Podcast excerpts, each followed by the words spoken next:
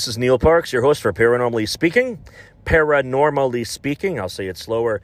Neil Parks, you know the name, you know the game. I've said it a thousand times.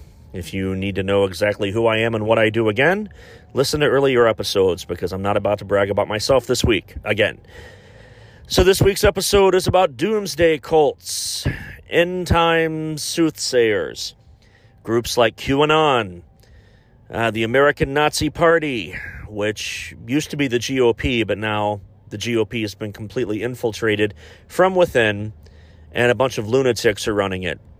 The only good one left, really, is uh, Mitt Romney, since uh, uh, John McCain passed away, unfortunately. His wife's still in the game, so she's one that has her head screwed on straight. But hell, in the 30s, the platforms were completely switched between the Republicans and the Democrats. With the switching of the political platforms between Republicans and Democrats, it was in the 1800s where the Republicans were actually fighting the good fight. They were the abolitionists, they were the ones trying to end slavery that brought an end to slavery. And they were also the ones who were fighting for the little guy. And the Democrats were the racist ones, the ones that would have been against socialism today or socialized programs, socialistic democracy. Not Ecuadorian socialism. That is a completely different animal. But I'm talking about what we have today democratic socialism, which is not socialism without checks and balances. It is social programs, it is policies and procedures set up to even the playing field so people aren't starving in the streets. And it was in the late 1800s that the Democratic Party were the ones that founded the KKK. And then in the 1930s, with the New Deal by President Roosevelt, changing the playing field, everything switched. The Republicans that were once fighting for the little man, fighting the good fight, for what was morally right, all of a sudden went the opposite direction and started endorsing with and aligning with the KKK and creating stronger rules of segregation, Jim Crow laws, name it. The Democrats then became the ones that were fighting for social programs, were referred to as socialists, were referred to as radicals. And the Republicans went in a completely different direction. And that's what brings us to today, this day and age.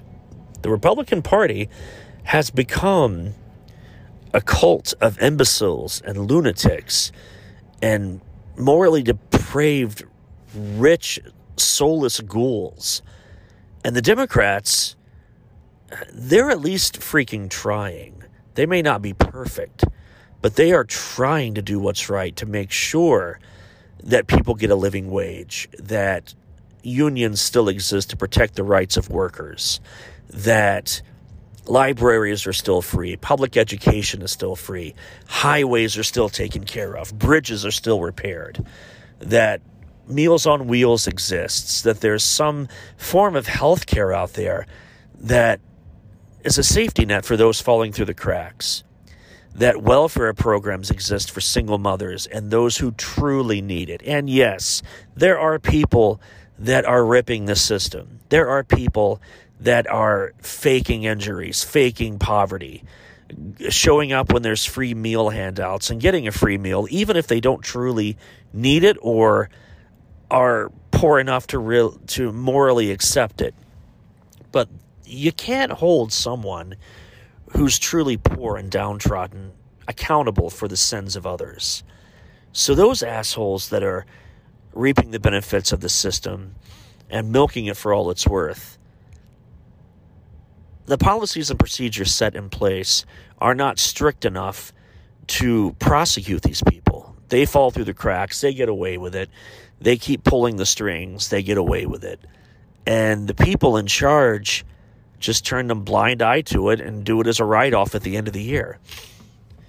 And uh, the problem is, at the end of the year, the average American pays about anywhere from 80 to 800 dollars a year at the most the average american based on your tax bracket for the working class 80 to 800 dollars a year for social programs to repair our highways, for food stamps, for Medicaid.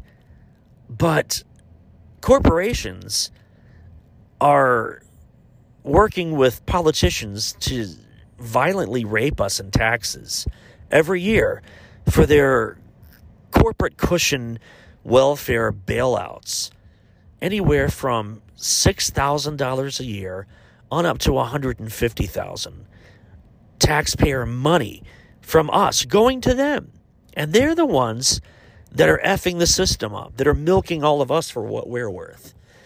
But they've managed to create a foreign enemy and that is the enemy of poverty or the person who is poor and they've put a target on their head they've made us hate them and despise them instead of those that are truly pulling the strings and making these things happen. And it just blows my mind that as a taxpayer, I said we pay roughly $80 to $8,000 a year for food stamps and social programs that help the unemployed, the poor, and the downtrodden. But as taxpayers, we also pay roughly 6000 to 150,000 at the most that I know of that I've seen according to the numbers and stats and census. That much money to corporate welfare for bailouts and cushioning. Ironically, average American taxpayers have decided to blame the poor, the minority, and the immigrant for all of their problems instead of holding the super wealthy and corrupt power players and politicians accountable for pulling all of these strings. President Lyndon B. Johnson once said, If you can convince the lowest white man he's better than the best colored man, he won't notice you're picking his pocket. Hell, give him somebody to look down on, and he'll empty his pockets for you. These are the people who are in charge of our nation. And they have created all of these little side scuffles to detract our attention and for us to focus on and fight with each other, not against the true enemy, the enemy of corruption, the enemy of gluttony, the enemy of greed, but to fight with amongst ourselves, within ourselves. And that's getting us nowhere except further apart. I'm Neil Parks. Please hold for an important message from our sponsor. I don't even understand what happened to the Republican Party. I was a Republican until the age of 24. I was raised in a Republican house, and the ideals and the code of conduct and the morals that were taught to me by my Republican parents do not reflect what the Republican Party stands for and what they vote on today.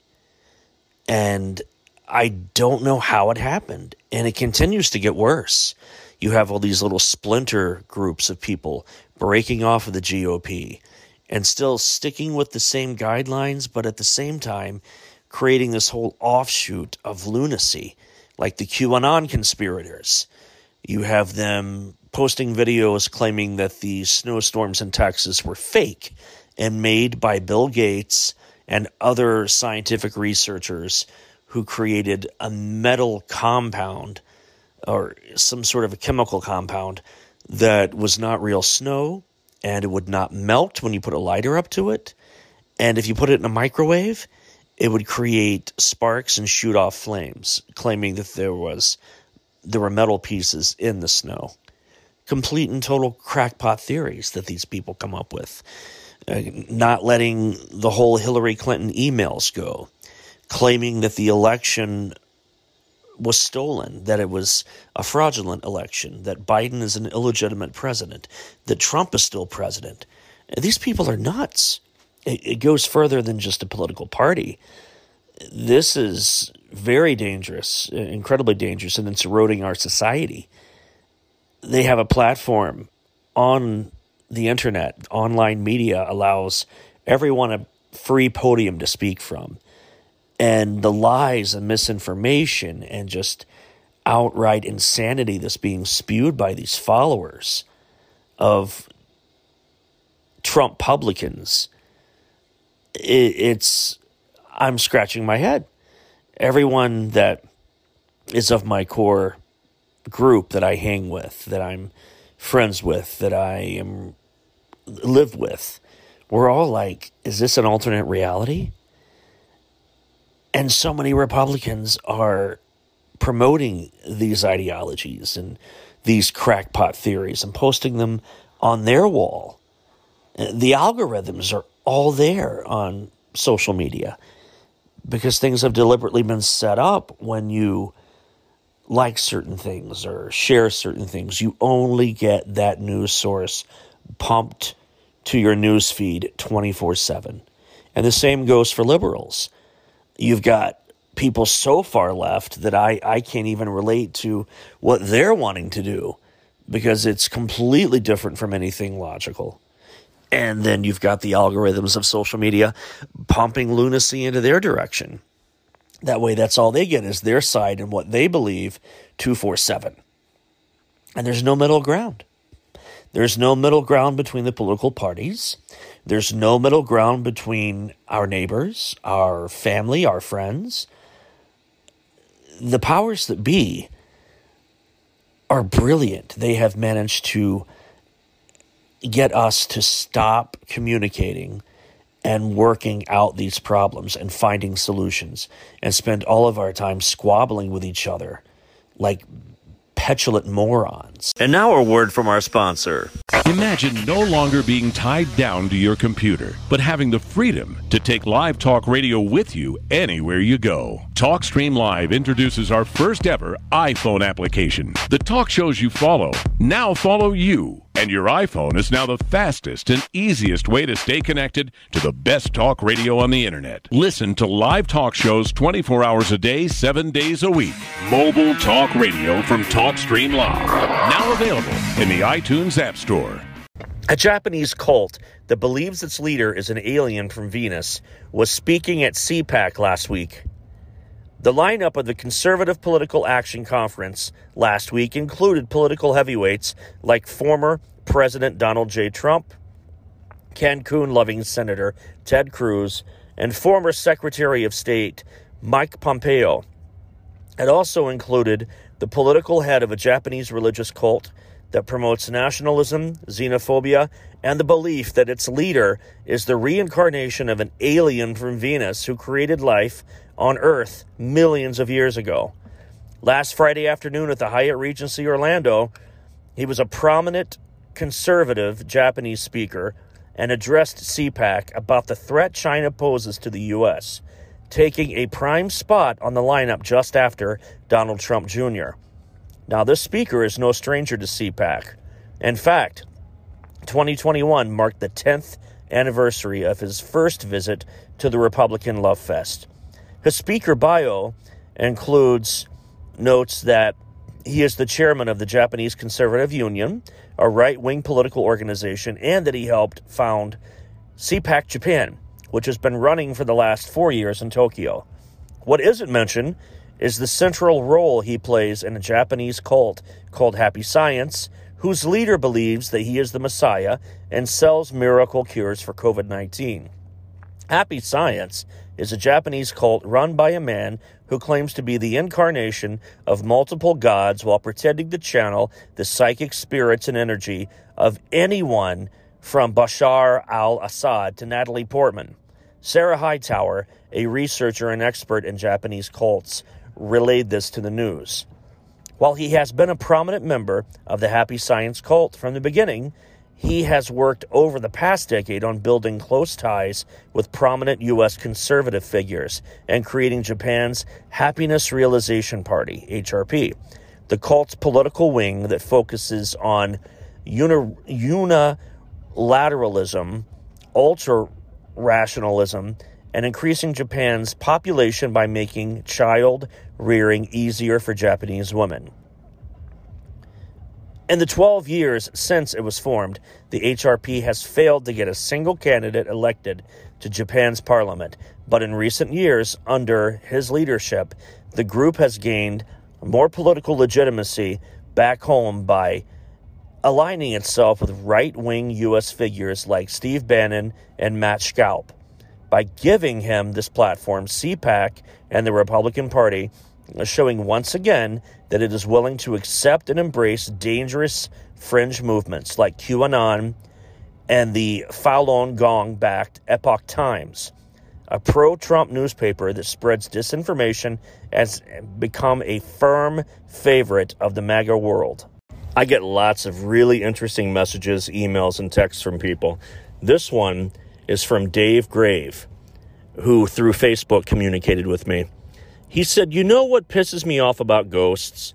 It's all a bunch of effing games just to get your attention. Mischievous pieces of shit sapping up your life force. Worse is if it ends up being demonic, even then it's usually effing amateur hour.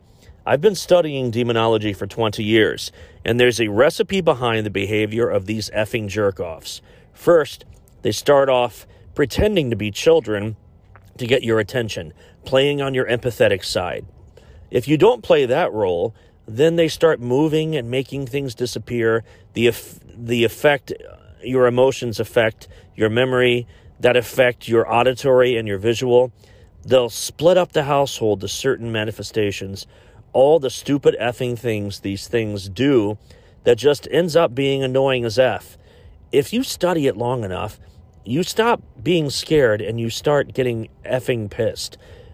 I get to a point now where I watch these ghost stories and I start laughing at the people who don't know how to deal with it because it's to me so obvious. I know that it makes me look like a prick, but I can't help it. I'm a Bill Burr fan. Yep, the same guy who will watch YouTube videos of people getting bit by poisonous snakes and making fun of them for effing with poisonous snakes. Sorry for the long rant. Continue with the YouTube channel. Your content is awesome. I appreciate that message from you, Dave Grave. And if you're listening to my podcast today, I'm saying hello to you. I also got a really awesome message uh, recording left uh, to me through my podcast uh, messaging system. I'll go ahead and play that for you now. Provoking and entertaining. New episodes Bro, your show is crazy. I don't know if you can hear it, but I'm literally listening right now. Yeah, I'm literally listening to it right now. It's pretty entertaining. A lot of paranormal stuff on there, so I really appreciate it, bro, because that's my kind of thing, man. I love diving into those topics. Um, I don't know if you'll find mine as interesting as I find yours, but I got a podcast too. So here's a promotion. This is the Cruise Control Podcast. My name is Chris Cruz. Thank you again and keep going. Why do people believe in conspiracy theories?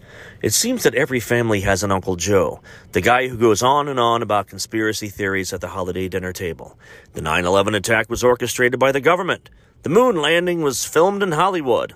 Lee Harvey Oswald did not act alone in the Kennedy assassination. And don't get me started on global warming. Record low temperatures this Christmas, and you expect me to believe in a world that's actually getting warmer? Give me a break. Maybe we should just give Uncle Joe a break, or at least try to understand where he's coming from.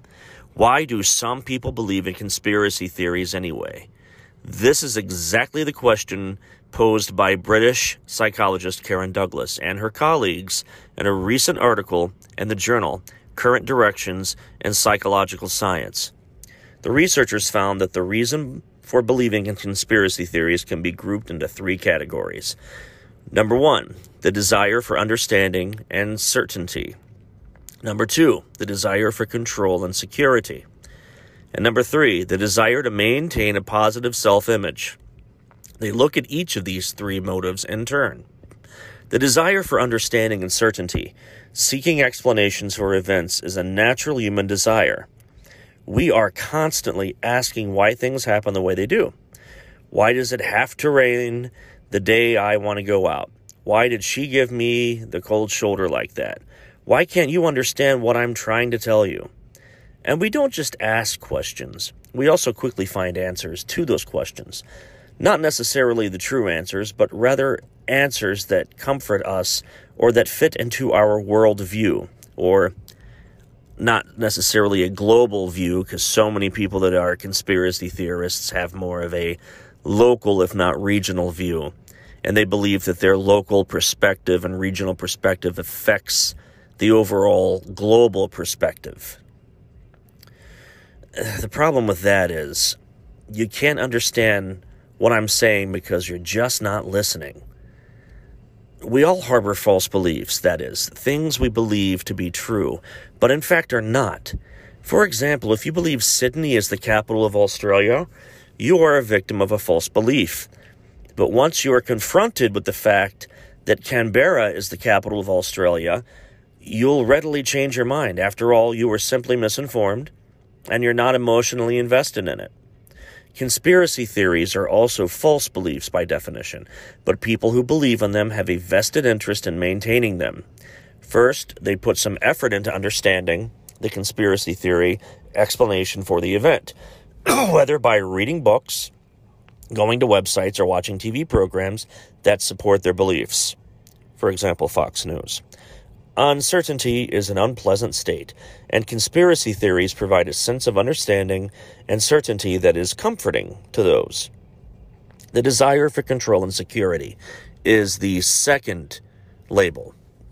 People need to feel they're in control of their lives. For instance, many people feel safer when they are the driver in the car rather than the passenger. Of course, even the best drivers can get into accidents for reasons beyond their control. Likewise, conspiracy theories can give their believers a sense of control and security. This is especially true when the alternative accounts feel threatening. For example, if global temperatures are in fact rising catastrophically due to human activity, then I'll have to make painful changes in my comfortable lifestyle. But if pundits and politicians assure me that global warming is a hoax, then I can maintain my current way of living. This kind of motivated reasoning is an important component in conspiracy theory beliefs. And the third example, the desire to maintain a positive self image. Research shows that people who feel socially marginalized are more likely to believe in conspiracy theories. We all have a desire to maintain a positive self image, which usually comes from the roles we play in life, that being our jobs, our relationships with family and friends. When we know we make a positive difference in the lives of others, as parent, spouse, friend, teacher, or mentor, we see our own lives as worthwhile, and we feel good about ourselves. But say Uncle Joe is on disability and hasn't worked for years. He feels socially excluded. However, he does have plenty of time to surf the internet for information about conspiracy theories, and he can chat online with others who hold similar beliefs. Thus, belief in conspiracy theories gives Uncle Joe a sense of community.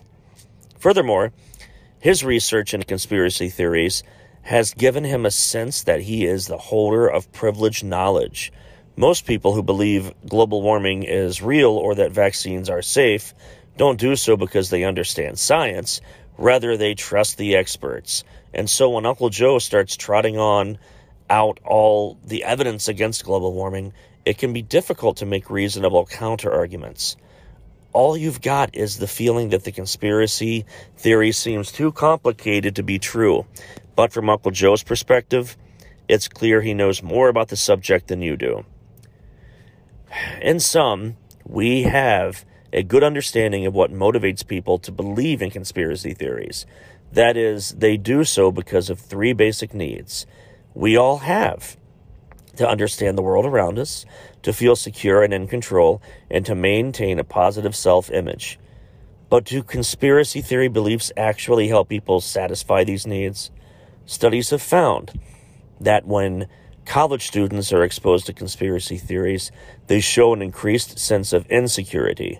This has led some researchers to conclude that conspiracy theory belief is self defeating. However, as Douglas and her colleagues point out, most college students have little motivation to believe in conspiracy theories in the first place. What's really needed, they argue, are some carefully designed studies that directly examine those who already believe in conspiracy theories. Regardless of the outcome of these future studies, the real question for us now is how to deal with the Uncle Joe in our life. You may offer counter evidence in an attempt to convince him to give up his conspiracy theories, but you're unlikely to succeed. This is because you are arguing facts, while Uncle Joe is defending his sense of security and his positive feelings about himself.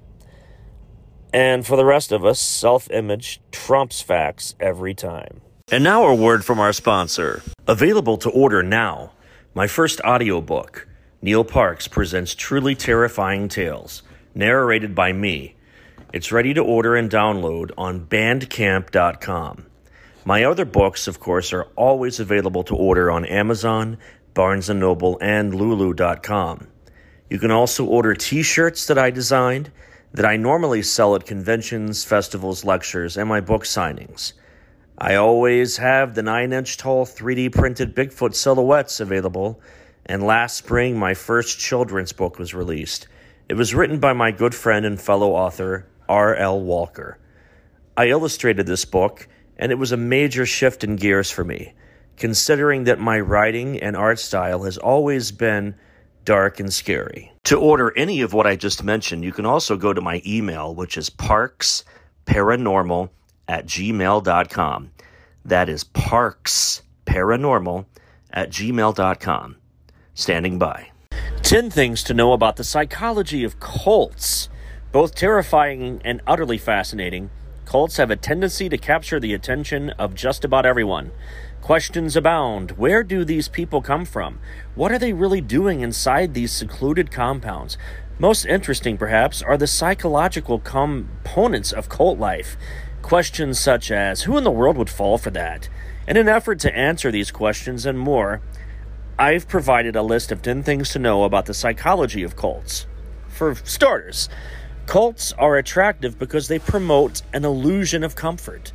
Humans desire comfort, and in a fearful and uncertain world, many turn to cults because they tend to promote exactly what John Patrick Peterson, or psychologist at Caltech, has pointed out that cult leaders often make promises that are totally unattainable, but also offered by no other group in society. Such things might include financial security, total health, constant peace of mind, and eternal life. These things every human desires at the deepest level. Cults also satisfy the human desire for absolute answers. Today's world is a tough one, with more abstract issues than there are issues that are just black and white. As Dr. Adrian Furnham describes in Psychology Today, humans crave clarity. Many people join cults because they believe they are being offered solid, absolute answers for questions such as good versus evil, religion, the meaning of life, politics, etc. Many cult leaders promote messages that are simple and seem to make sense, the exact opposite of what we're often provided with typical everyday life. This screams the sociopathic behavior and tendencies of Donald Trump and his Kool Aid drinking, madman cult crawling out from under the rocks and pandering to the undereducated, poorly educated, easily duped. The list goes on. Those with low self esteem are more likely to be persuaded by the cult environment. People are often surprised to learn that those who join cults are, for the most part, average people. They come from all backgrounds, all zip codes, all tax brackets, all races, colors. But research done in the past two decades has found an interesting pattern. Many people successfully recruited by cults are said to have low self esteem. Cults generally do not look to recruit those with certain handicaps or clinical depression. However, People with low self esteem are easier to break down than they are to build up in an effort to teach them that the cult is the supportive environment they are looking for. New recruits are love bombed. Once people have been recruited by a cult, they are often what's referred to as love bombed. You get this in a lot of far right evangelical churches. This odd phrase is commonly used to describe the ways in which someone with low self esteem is consistently flattered, complimented, and seduced in order to train their brain to associate the cult with love and acceptance, like a family.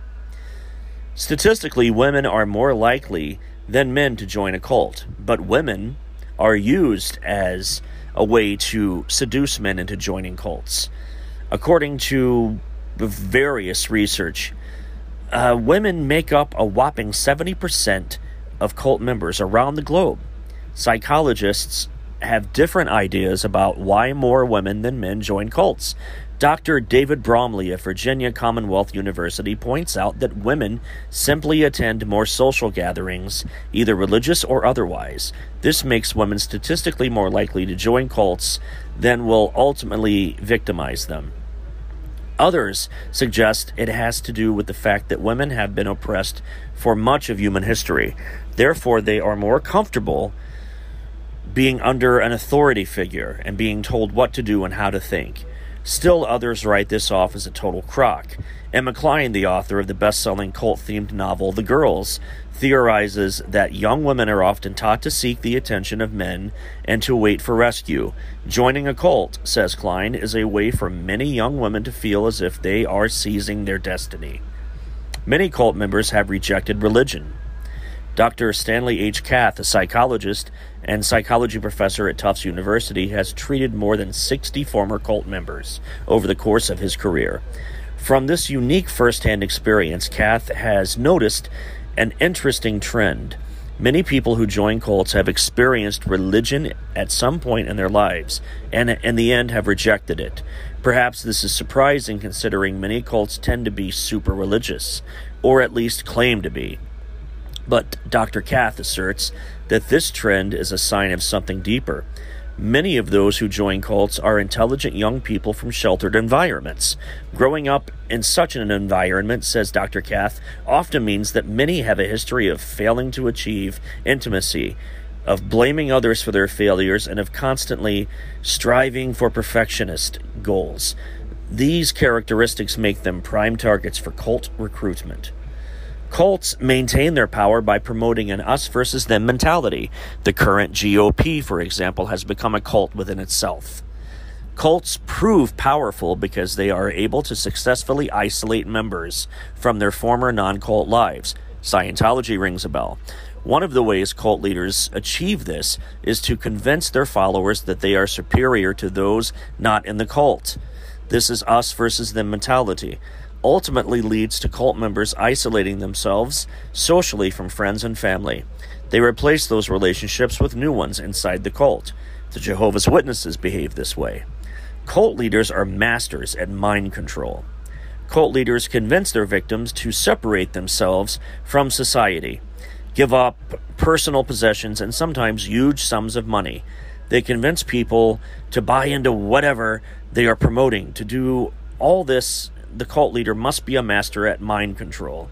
Ways in which leaders gain control over cult members vary, but some popular methods include public humiliation.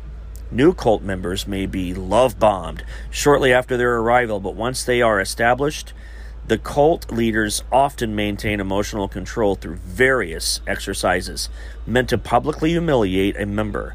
One of such methods involves someone sitting in a chair surrounded by other members, at which time they are required to admit their recent failures, base thoughts, shortcomings, etc. Self incrimination is another way. A favorite tactic of some infamous cult leaders, Jim Jones. Self incrimination requires cult members to provide their leader with written statements detailing their individual fears and mistakes. The cult leader can then use these statements to shame individual members publicly. Donald Trump does this with his cabinet members and those that are a part of his committees and boards. Brainwashing. Cult leaders, it's another way that they maintain control, are known to repeat various lies and distortions until members find it difficult to distinguish between reality and cult life. Donald freaking Trump exhibits this behavioral trait and this tendency on an hour to hour basis, if not minute by minute. Paranoia is another means of control to maintain a false sense of comfort. Cults often rely on paranoia tactics. Cult leaders convince their victims that a group, their families and or the government is out to get them, but that the cult can provide safety.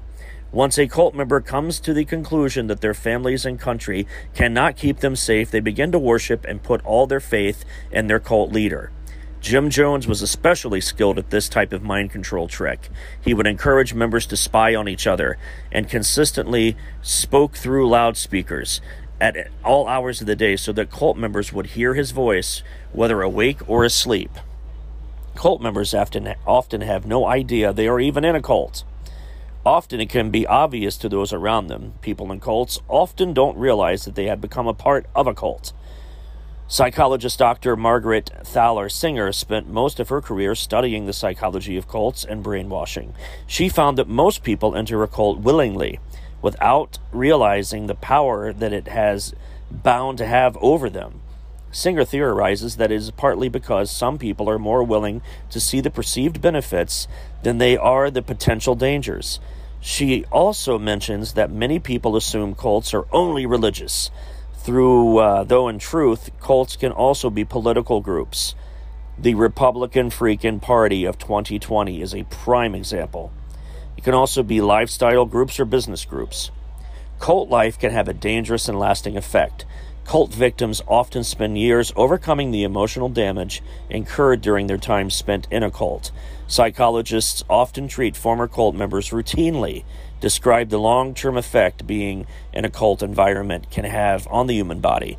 Dr. John G. Clark Jr. is a Harvard psychiatry professor and the co founder of the nonprofit group which treats former members and their families from cult behavior.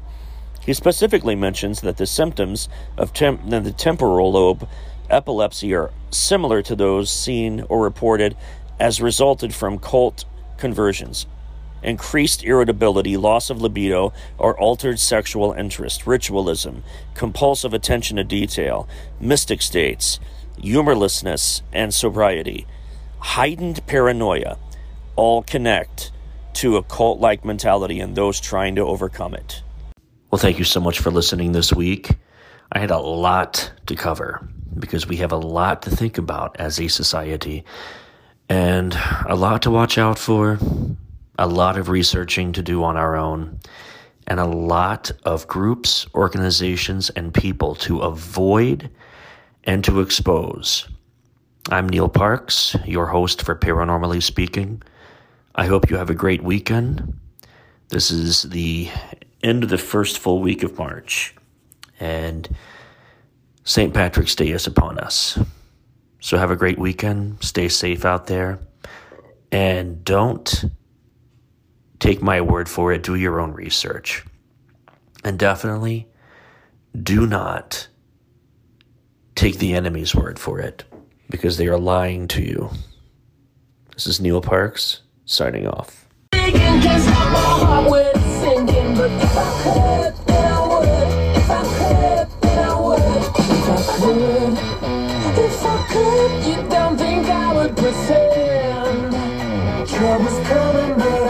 Troubles coming, but